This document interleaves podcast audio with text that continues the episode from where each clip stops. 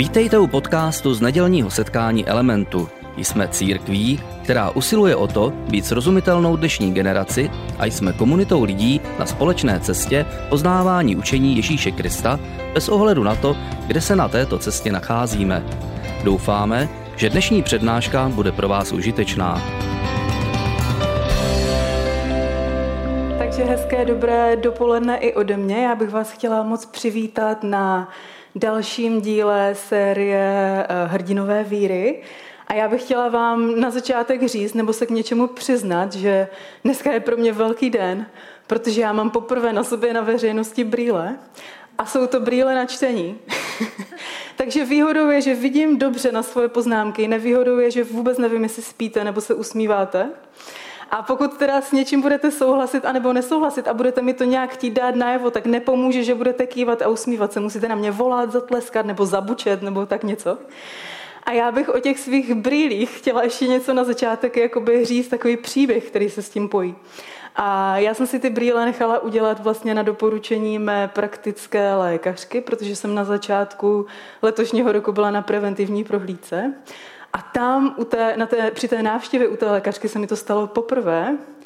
Ona mi totiž asi desetkrát během té návštěvy připomněla, že mi letos bude 40. A ona říkala, ona to vůbec tak jako nemyslela, ale, ale prostě říkala to pořád. Říkala například, no tak paní Šmilová, já vám napíšu žádanku, abyste, abychom nechali vyšetřit cholesterol a další věci, když vám letos bude těch 40. A pak říkala, a natočíme radši EKG, abychom si byli jistí, když vám letos bude těch 40. A pak říkala, a to je dobře, že si držíte váhu, protože po 40 to už se hrozně blbě zhazuje. A pak se mě ptala, a jak se na tom s očima?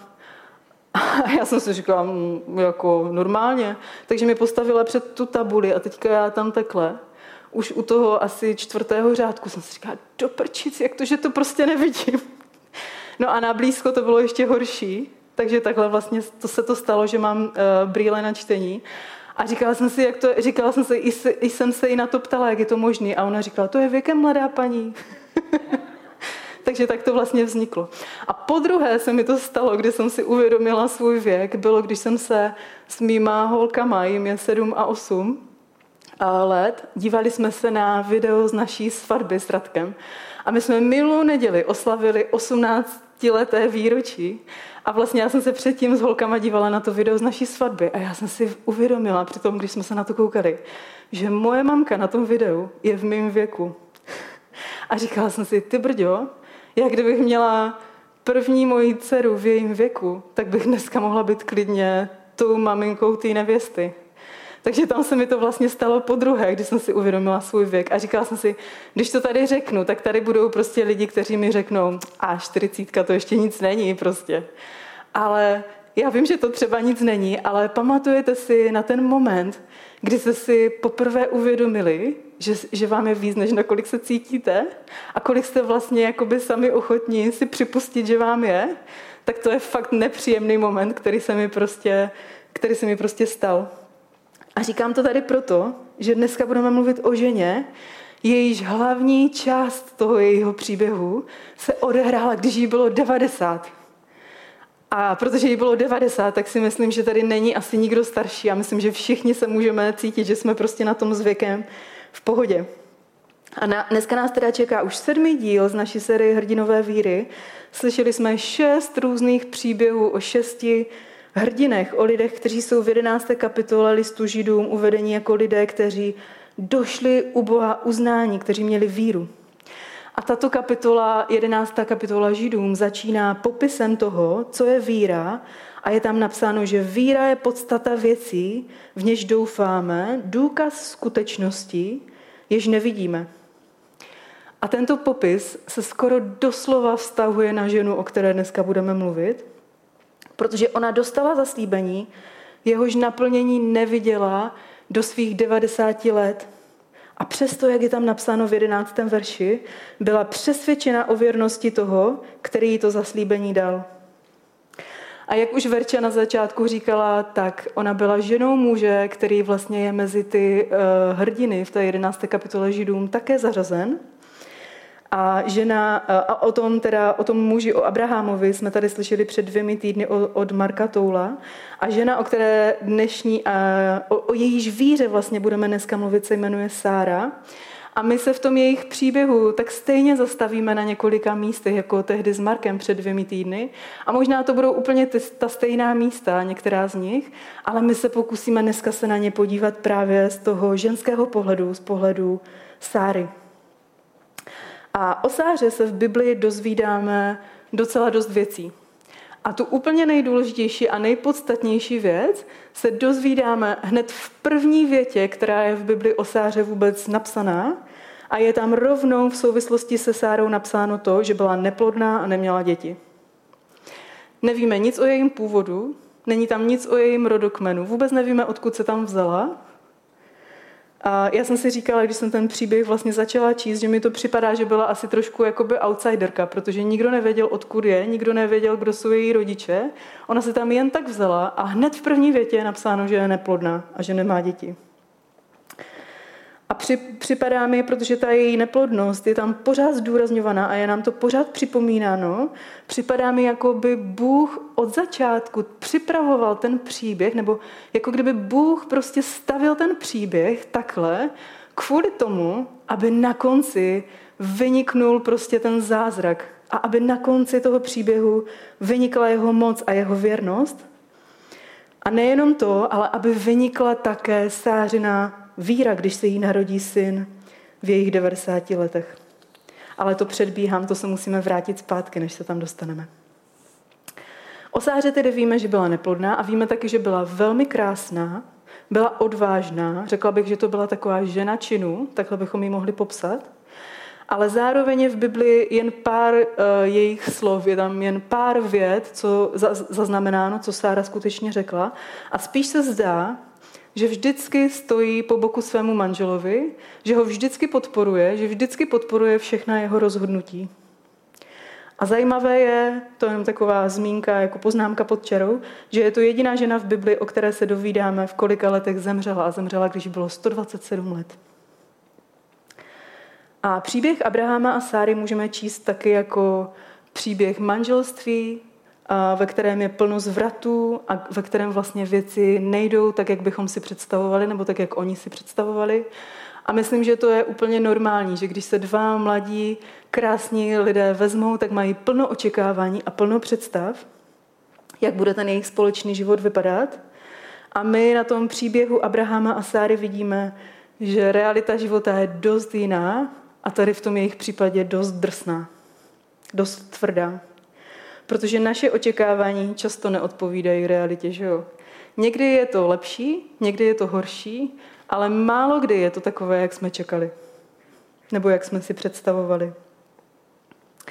A na Abrahamovi a Sáře je zajímavé, že oni jsou v tom novém zákoně, jak už jsme si říkali, charakterizováni oba jako lidé víry, ale když se podíváme do starého zákona na ten jejich příběh zblízka, a čteme, ten, čteme postupně prostě ten příběh, tak často, řekla bych možná, že častěji, spíš než víru, tam tu víru vůbec nevidíme. Je to s nimi prostě jako na houpačce. Jednou třeba na začátku mají obrovskou víru a udělají obrovský krok víry, který my třeba si ani nedokážeme představit, že bychom to zvládli a že bychom to udělali. Ale kolikrát vidíme, že neměli víru a že brali věci do vlastních rukou a že řešili věci po svém. Ale co je na tom příběhu úžasné, po celý ten příběh, když ho budete číst, tak úžasné je to, že Bůh je vždycky věrný, vždycky je věrný až do konce. To je prostě to, je prostě to co se v tom příběhu nikdy nemění, že Bůh je vždycky věrný. A když teda půjdeme od začátku, tak na začátku, to tady říkal právě Marek, tak to je ta naše první společná zastávka. Na začátku vidíme, že oni udělali společně obrovský krok víry.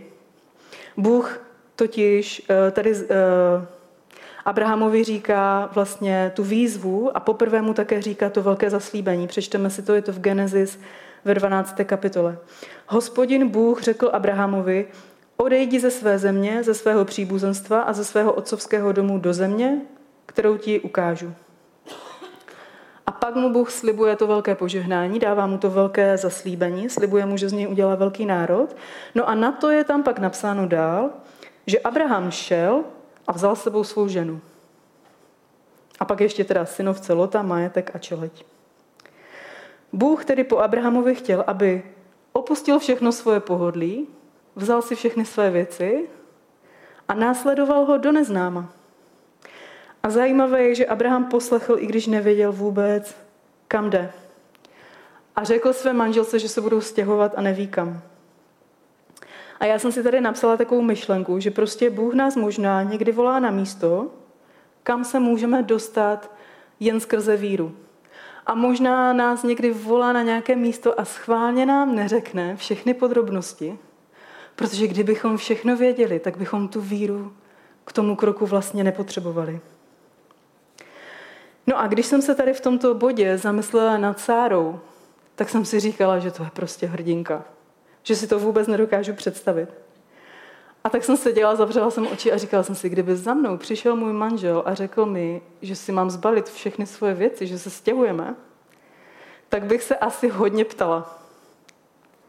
A řekla bych asi něco jako, hele, to jsem fakt strašně ráda, že k tobě Bůh mluvil, to je prostě úžasné.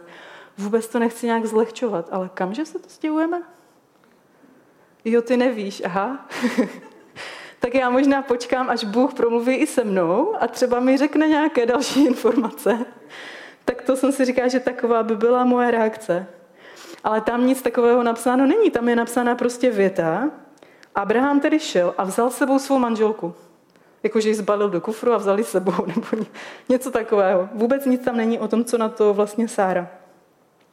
No a pak mě napadla druhá věc a podívala jsem se na to z druhé strany trošku a říkala jsem si, no jo, ale Abrahamovi v té době bylo 75 let a Sáře bylo asi o 10 méně.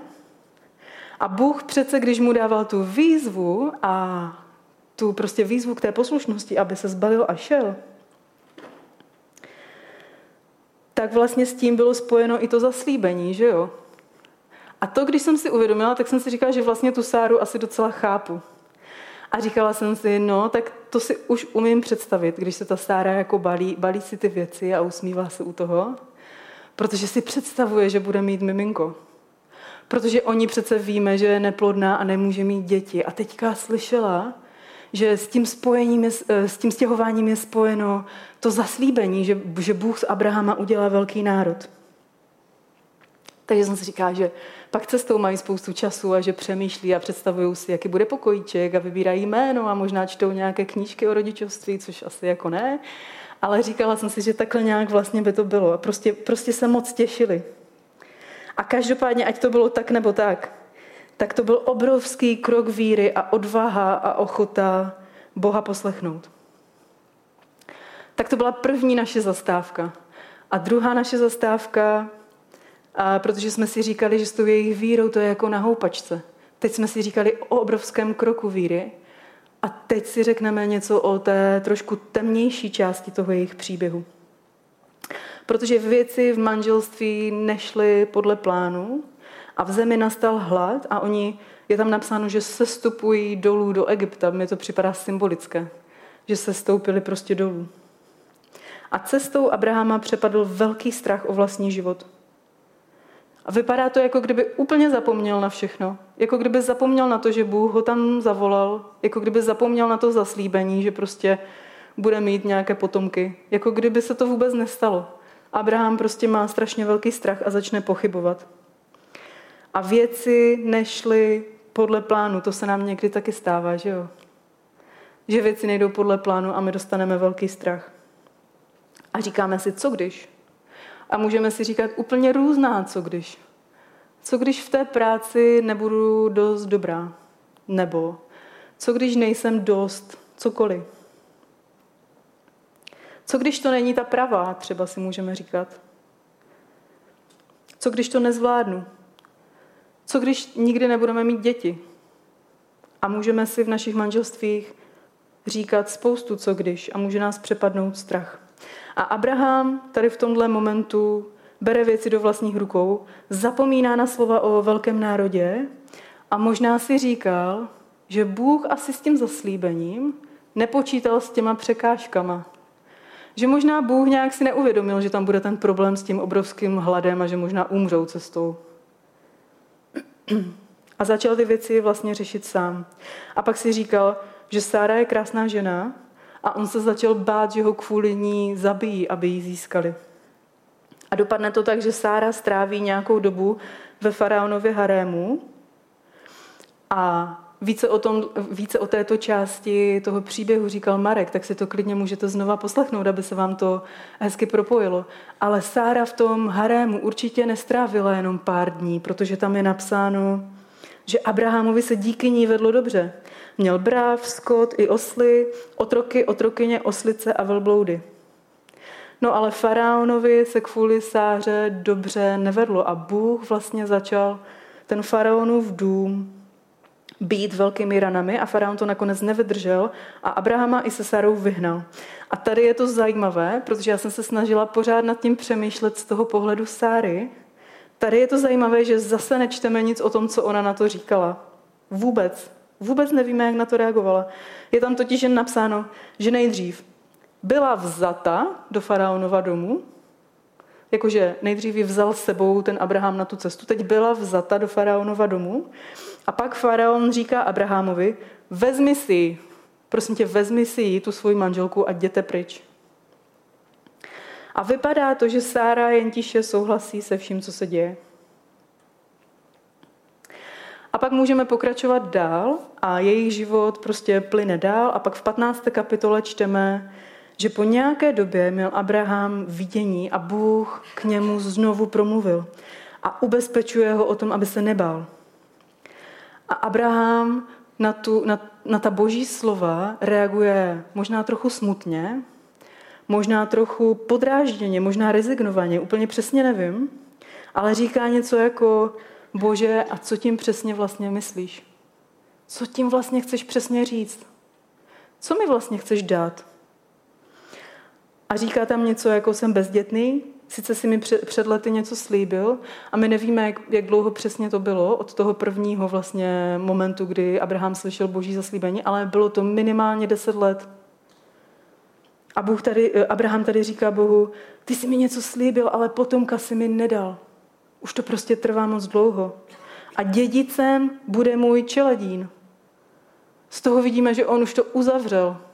On říká, bože, ty jsi něco slíbil a nedodržel si to. A Bůh na to odpovídá, ne, ten tvým dědicem nebude.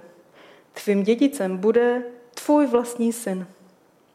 A pak mu ukazuje nebe a nechává ho počítat hvězdy. A to je ta krásná poetická část toho příběhu o Abrahamovi, kterou čteme dětem na dobrou noc, nebo aspoň my to tak děláme. Bůh tady tedy po druhé mluví k Abrahamovi a slibuje mu spousty potomků. A já jsem si to dokonce našla v té dětské Biblii. Je na obrázku Abraham, který stojí před tím svým stanem a dívá se na tu hvězdnou oblohu a počítá prostě ty hvězdy. A já jsem si říkala, a co Sára? Kde v tom příběhu, v tomhle momentě je Sára a jak to asi vnímala? A znova jsem si představila, že, by se to, že bych byla v té situaci. A říkala jsem si, tady by mě možná napadlo, protože Bůh už po druhé mluvil k mému manželovi a sliboval mu tolik dětí, jako je na nebi hvězd.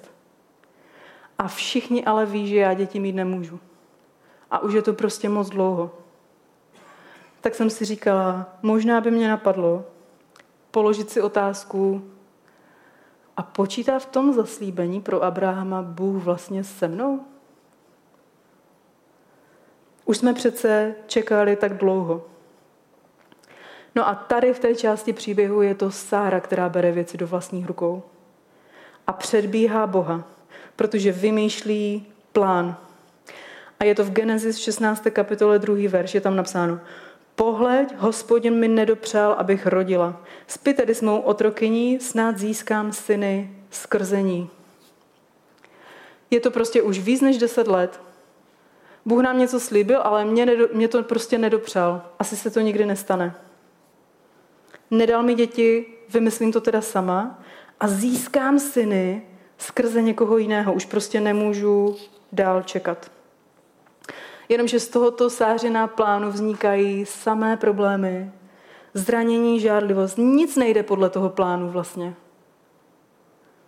A nic se tím neřeší, protože předbíháním Boha se nic neřeší. Když budeme předbíhat Boha, tak si prostě nepomůžeme. Tím se nic nevyřeší. A nakonec Sára s Abrahamem čekali na naplnění zaslíbení o tom, že se jim narodí dítě celkem 30 let.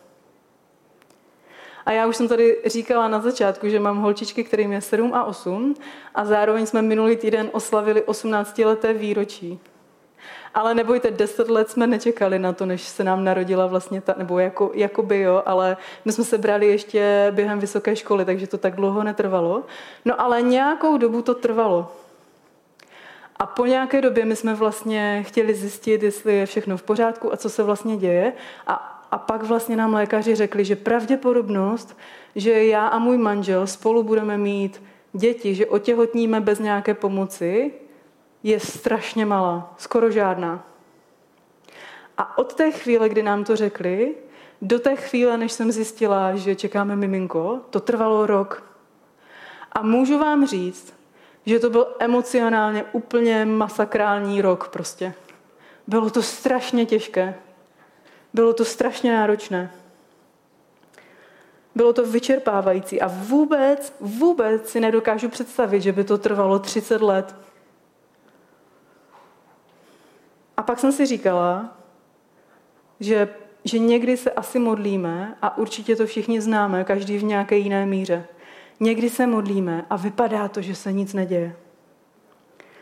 Modlíme se a věříme, a nic nevidíme. A teď tady mám zvýrazněnou větu. To, že nic nevidíme, ale ještě neznamená, že Bůh nic nedělá. Protože Ježíš říká, že nám stačí víra velká jako semínko hořčice. A to semínko hořčice je tak malé, že bez těch svých brýlí bych ho ani neviděla. Je to prostě malinkaté semínko. A když zasadíme semínko do země, my nevidíme, že se v té zemi něco děje, že jo? Trvá to prostě nějakou dobu. Ono tam prostě v té zemi nějakou dobu je, než, než prostě něco vykoukne nahoru a my něco vidíme. Pouští kořeny a zesiluje v zemi. My nemůžeme vědět, co Bůh může vytvořit prostřednictvím jednoho jediného semínka zasazeného ve víře. A to je moje hlavní myšlenka dnešního příběhu. Nemůžeme vědět, co Bůh je schopen udělat prostřednictvím jednoho jediného semínka, které my zasadíme ve víře.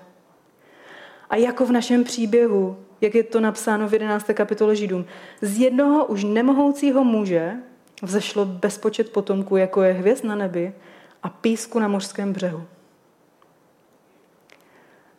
Abraham ještě neviděl svého syna, ale Bůh už viděl.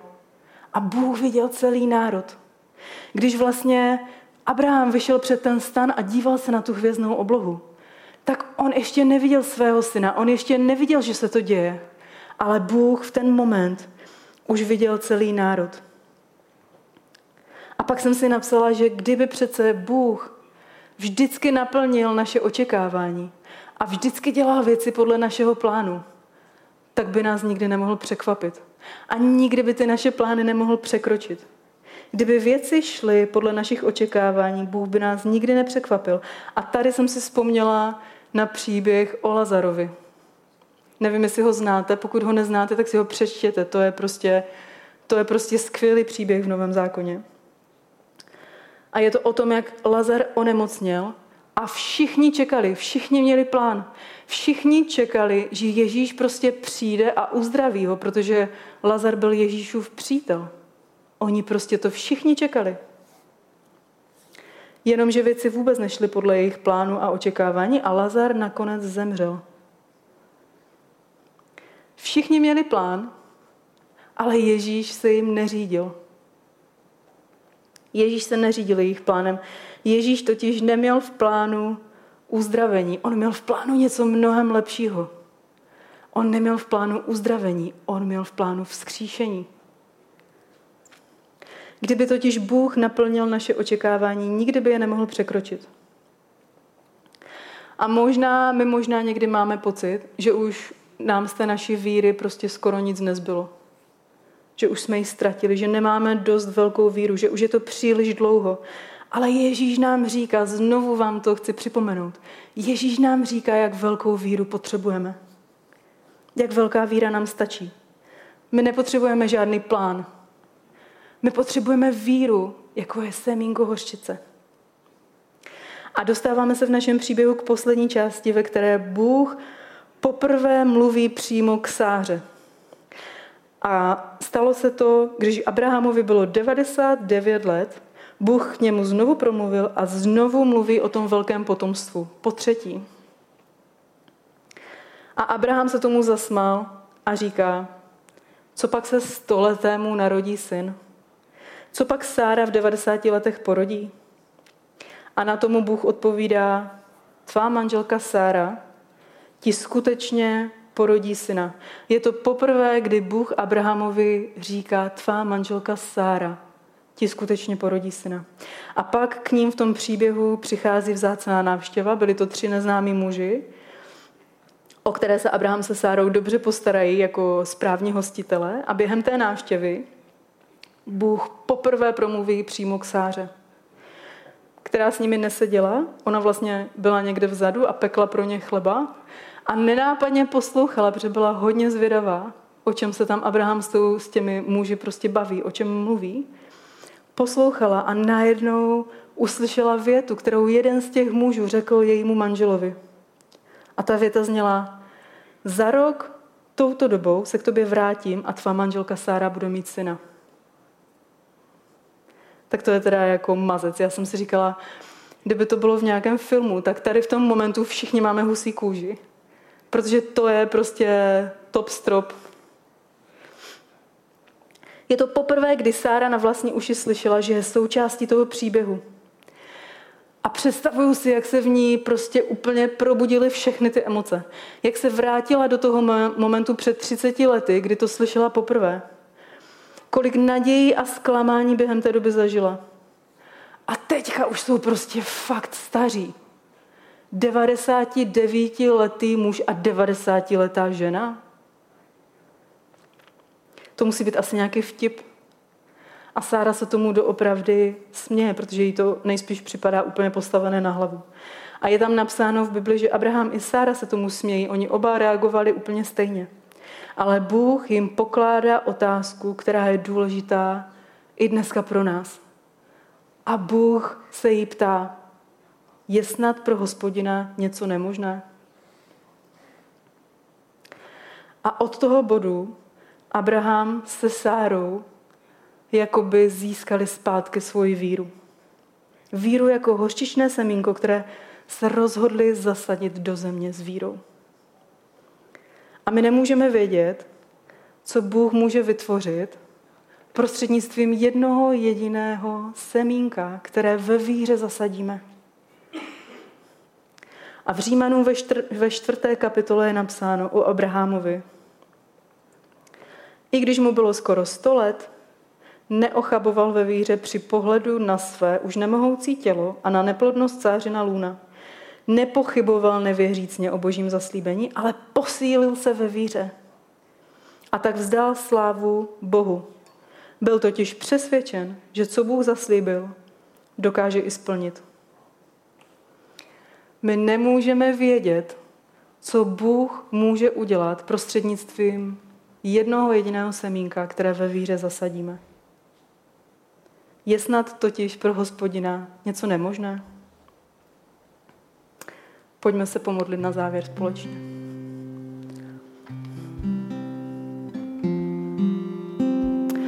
Drahý Bože, my ti děkujeme za to, že na příběhu Abrahama a Sáry můžeme vidět, že ať jsme na tom prostě s vírou momentálně úplně jakkoliv, ty jsi ten, kdo je prostě vždycky věrný. Že i když máme víru jako malinké semínko a s důvěrou ho zasadíme, tak i když nevidíme, co se s tím semínkem děje, tak ty o něj pečuješ a ty ho zavlažuješ a ty mu prostě dáváš vzrůst.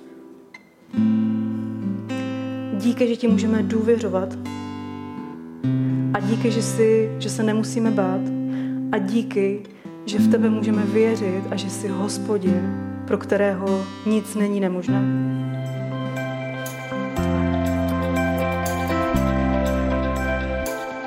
Děkujeme za poslech přednášky z nedělního setkání Elementu. Budeme rádi, když nás navštívíte také naživo, a to každou neděli od 10 hodin ráno v kině Biocentrál v Hradci Králové. Být na místě přináší větší zážitek, výbornou hudbu a přátelskou atmosféru. Více informací o našich aktivitách najdete na webu element.cx nebo na Facebooku Element Hradec. Těšíme se na vás.